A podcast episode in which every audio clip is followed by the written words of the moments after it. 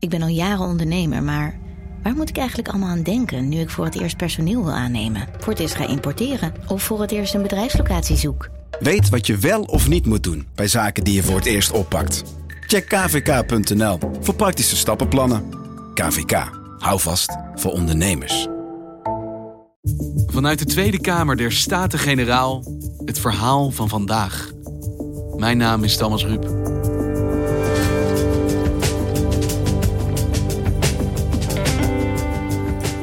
Vandaag is het Prinsjesdag en worden we bedolven onder mooie cijfers.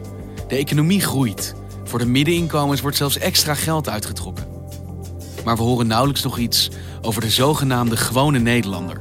De kwetsbare groep die de afgelopen jaren de politieke taal juist domineerde.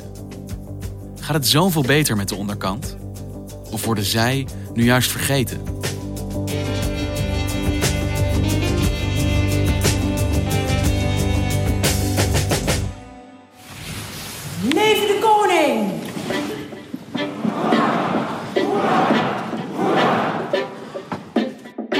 Marieke, wat fijn dat je tijd voor ons had in deze drukke tijd. Normaal Ja. gesproken zeg ik dat is vanaf de redactie eh, van de NRC. Maar we zitten op dit moment in het Tweede Kamergebouw. Omdat het natuurlijk veel te druk is voor een Haagse redacteur om naar Amsterdam te komen. Ja, ik ben heel vereerd dat jullie hier helemaal naartoe komen. Dan komen wij naar jou. Ja, fantastisch. Want het is vandaag Prinsjesdag. Ja, Leden van de Staten-Generaal. Nederland heeft de laatste jaren... En ja, waar hebben we het dan over als we zeggen het is Prinsjesdag? ja, dan hebben we het natuurlijk over de koets en mooie jurk en hoeden. Inmiddels zijn er mensen aan het werk gegaan om te kijken wat voor jurk eh, koningin Maxima. Maar we hebben het ook over geld. Waar geeft het kabinet zijn geld aan uit? En wat krijgen mensen volgend jaar extra? Marieke Stellinga is politiek verslaggever, econoom en columnist. Dus we gaan vandaag horen hoe je portemonnee er volgend jaar uitziet. We gaan vandaag horen welke mensen erop vooruit gaan. En we gaan vandaag, denk ik, ook veel horen over de middenklasse. Opeens is dat woord overal. Het woord middenklasse. Klaas Dijkhoff heeft het erover van de VVD. De reparatie, prioriteit 1, 2 en 3 op financieel gebied zitten bij de middeninkomens. Eh, Wopke Hoekstra heeft het erover. Laatst nog in zijn HJ schoollezing begin september. Die middenklasse, dat zijn hardwerkende mensen, no-nonsense. Mensen die moeten sparen eh, voor een vakantie en die ook moeten sparen om een tweedehands auto te kunnen kopen. Waarin hij pleit voor de middenklasse die vergeten is en nu extra steuntje in de rug behoeft. Ik vind dat politici meer moeten doen om de zorgen van die groep weer in het vizier te krijgen en ook op te lossen. Anders dan gaat het mis. Met economische onzekerheid, maar ook met politieke en maatschappelijke spanningen tot gevolg. We moeten die mensen helpen. We moeten nu ons eens even focussen op de middenklasse.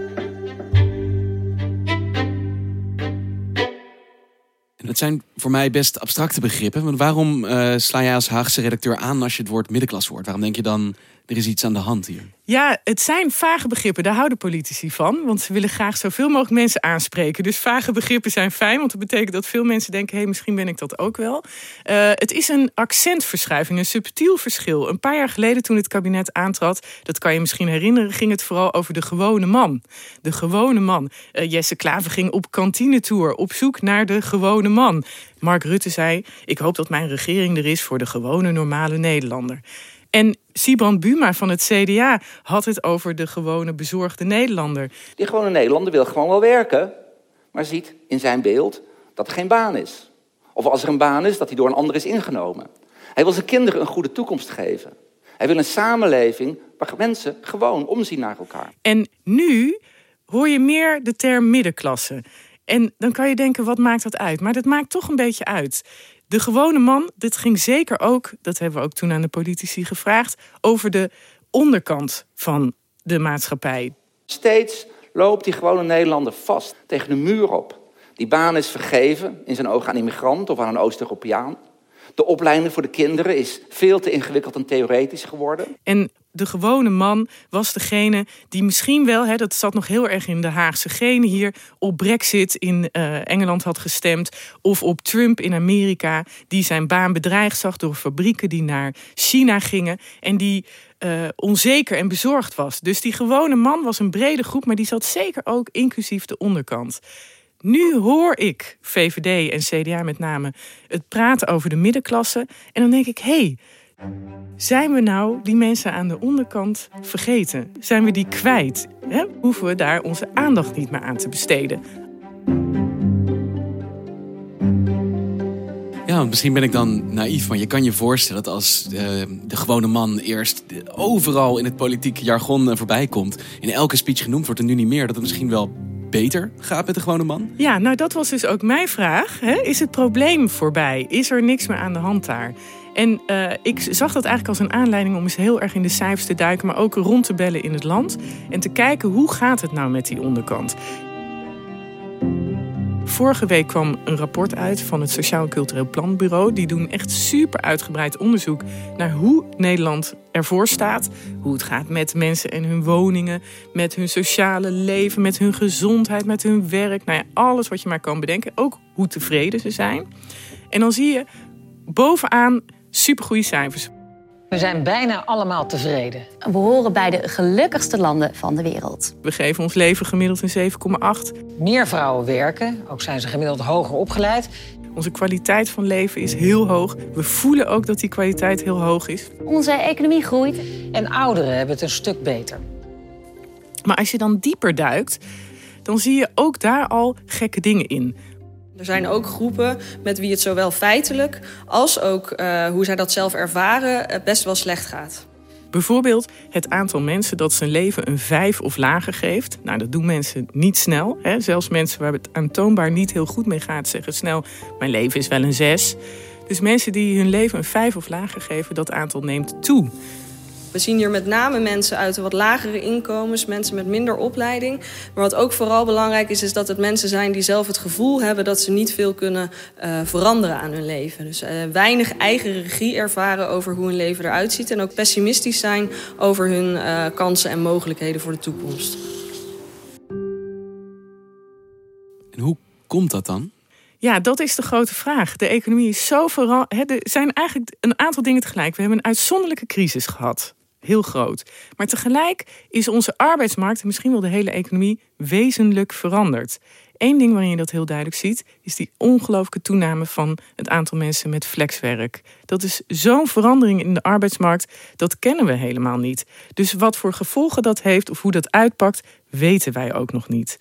En tegelijk met deze twee dingen heeft eigenlijk het vorige kabinet, het kabinet dat na de crisis regeerde, Rutte 2 met PvdA en VVD, heeft enorme veranderingen doorgevoerd in onze verzorgingsstaat. Dus in het sociale vangnet.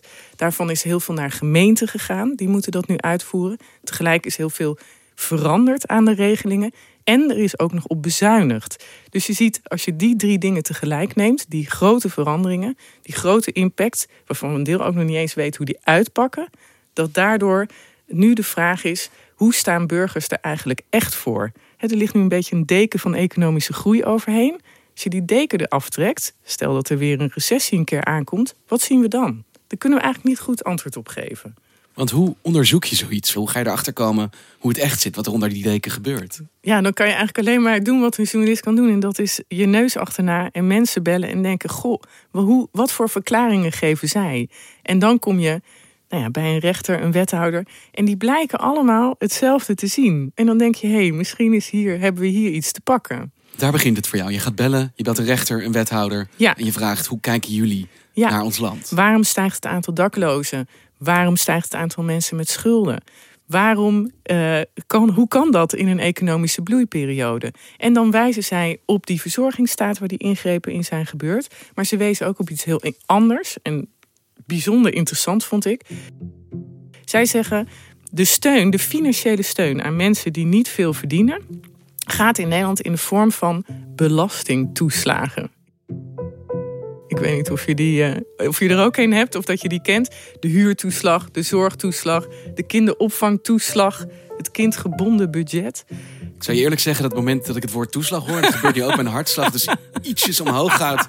En ik bang ben en denk aan al die enveloppen die zich nog nou, op mij liggen te wachten ergens. Wat je daar zegt is precies het probleem van die toeslagen. De Belastingdienst keert ze uit. Maar iemand moet een eigenlijk voor het komende jaar inschatten wat hij gaat verdienen. Om die toeslagen alvast op zijn rekening te krijgen. dus je krijgt nu een toeslag, maar eigenlijk is dat een voorschot. En dat krijg je elke maand op je rekening. Precies de mensen die flexwerk hebben en dus onzekere inkomsten, kunnen heel moeilijk hun inkomen voor het komend jaar inschatten. En verdienen snel iets te veel. En dan krijgen ze daarna een aanslag van de Belastingdienst. U moet uw toeslag terugbetalen. Dat overvalt ze enorm. Dat zijn vaak bedragen die ze niet op een bankrekening hebben staan. En dus komen ze heel snel in de problemen. Door de Belastingdienst en eigenlijk door de steun die wij willen geven aan deze mensen, brengen we ze juist in problemen en zorgen wij voor meer onzekerheid. Maar dat is dus volledig paradoxaal, want die toeslagen zijn bedoeld om mensen in een kwetsbare positie te helpen. Exact. Maar die mensen in een kwetsbare positie zijn juist degene die flexibel werken, die de ene keer meer verdienen, de andere keer minder verdienen. En voor wie Ja. het dus onmogelijk is om te berekenen welke toeslagen ze wel niet moeten krijgen. Ja, en vaak zijn het ook nog mensen, zei de rechter en de wethouder, die moeilijk kunnen lezen, niet handig zijn met internet. Als je tussendoor je aanvraag voor de huurtoeslag wil aanvragen, blijkt het ook nog super ingewikkeld te zijn. En dat is dus een groot probleem. Hier botst eigenlijk een nieuwe manier van onze steun verlenen aan mensen die kwetsbaar zijn met de realiteit. En maken we het eigenlijk erger.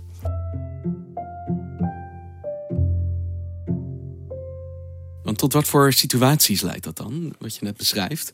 Dus mensen in kwetsbare posities die eigenlijk ja, niet meer weten wat ze moeten krijgen, wat ze moeten terugbetalen. Ja, dat leidt tot mensen die in schulden komen. Die schulden die lopen heel snel op. Kijk, hier worden ook vaak, zei de rechter, dan nog even een paar slechte beslissingen genomen door de mensen zelf. Hè? Dus het is echt niet dat zij niks verkeerd doen. Maar die schulden lopen op. De mensen zitten opeens jaren vast met een schuldprobleem, mogen niet meer hun eigen financiële beslissingen nemen. Kan je je voorstellen, komt er iemand en die gaat over jouw geld. En dat leidt vervolgens weer tot extra kosten bij de gemeentes. En tot een probleem waarvan iedereen zegt: ja, dit is helemaal niet de bedoeling van hoe wij dit georganiseerd hebben. Dus je hoort eigenlijk het hele jaar tot nu toe hoor je middenklasse, middenklasse, middenklasse uit, uit de mond van alle politici bijna. Maar eigenlijk zeg je dat zou gewoon nog steeds, net als de jaren hiervoor, gewone man, kwetsbare groepen onderkant moeten zijn. Ja, ik zou zeggen allebei. Doe ze allebei. En het is ook niet. Kijk, het kabinet doet wel dingen hè, aan deze onderkant. Er is een eh, schulden- en armoedeaanpakplan. Er is een actieplan daklozen. Het is niet dat ze het volkomen negeren of er niks aan doen. Maar eigenlijk wat alle deskundigen en ook die wethouder constateren, is hier is een systeemprobleem. Hier dreigt iets in het systeem mis te gaan. Dus de ingrepen die je moet doen om dit te verhelpen zijn veel groter. Bijvoorbeeld, zegt die wethouder, schaf die toeslagen af. Hou er helemaal mee op. Hef gewoon veel minder belasting op mensen die weinig verdienen. En hou op met dat toeslaggedoe, want dat veroorzaakt alleen maar problemen. Nou, dat soort grote ingrepen, die doet dit kabinet niet. En die zijn wellicht wel nodig. Als ik jou nu hoor en tegelijkertijd hoor ik al die positieve voorspellingen, eh, hoor ik groeicijfers, dat het goed gaat met de economie, dat we onszelf een 7,8 geven. Staren we ons blind op dit soort cijfers? Ik krijg een beetje de neiging om te vragen van, hoe gaat het nou echt met je, Nederland? Ja, precies. Ik denk dat je daar echt een punt te pak hebt. Hoe gaat het nou echt met Nederland? Daar zit onderhuids, onder die mooie cijfers, zit iets. Daar is iets aan de hand. En dat gevoel is in Nederland absoluut aan de orde, maar ook breder in het Westen. De groei komt niet terecht waar wij willen dat die terecht komt, namelijk bij heel veel burgers. De groei komt ergens anders terecht. Daarom heb je ook al die vragen over het kapitalisme. Werkt dat nog wel? Moet het niet totaal anders worden georganiseerd? Het is alsof we niet meer geloven in de groei. Hè? Alsof het een man is, je bent een keer verliefd geweest, dat is helemaal misgegaan. En vanaf dat moment denk je, nee, nee, ik geloof nooit meer in de mooie ogen en de rode rozen en de bonbons. Ik wacht even af. Ik kijk het even aan. Ik geloof het niet helemaal meer. En ik denk dat je dat wel, dat onbehagen met die groei, eh, dat je dat terugziet in de feiten. Het komt niet terecht bij mensen in hun portemonnee. Maar dat je dat ook terugziet in het gevoel van hoe gaat het nou echt? Straks, als die economische groei eraf gaat, als een deken van het land af wordt getrokken, wat zien we dan? Ja, en we hebben nu dus blijkbaar tien jaar erover gedaan om weer op het niveau van voor de crisis te komen. En nou ja, als ik NRC een beetje goed lees, en bijvoorbeeld ook de columns van Maarten Schinkel, dan is het helemaal niet ondenkbaar dat er binnen afzienbare tijd weer een crisis aankomt. En gaan die mensen die jij beschrijft, die nu zo worstelen aan die onderkant, Ja. hoe gaan die daar dan doorheen komen? Ja, die zitten echt op de klapstoel van de economie. Zij zitten eventjes op een goede plek. Ze hebben nu een baan, die werkloosheid is laag. Maar omdat ze zoveel flexcontracten hebben, zijn ze ook de eerste die de rekening betalen. Ze hebben al de hoogste rekening betaald in de vorige crisis. Zij gaan meteen weer die rekening betalen. En dat kan zeker daar weer opnieuw voor onbehagen zorgen. En weinig optimisme en vertrouwen in de toekomst. En tussen al dat cijfergekletter strakjes door, waar moet ik op letten? Wat moet ik horen om te horen hoe, hoe er over deze mensen gesproken wordt? Of dit gehoord wordt, die zorgen die jij hebt nu? Nou, ik zou letten op de woorden in de troonrede. Vorig jaar zei de koning nog... kwetsbare mensen moeten meer vaste grond onder de voeten krijgen. Kijken of dat dit jaar ook nog zo'n zin in zit. En ik zou verder, als het over geld gaat... en wat jij komend jaar erbij krijgt... meteen je oren dicht doen, want het komt toch nooit uit. Dat zijn allemaal voorspellingen. En de laatste jaren bleken ze allemaal niet te kloppen. Dat zeg jij als uh, Haagse redacteur, vingers in de oren. Exact.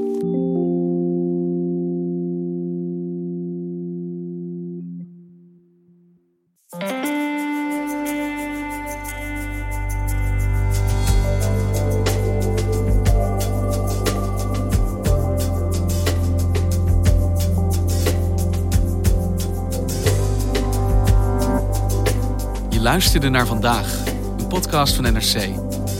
Eén verhaal, elke dag. Dit was vandaag, morgen weer.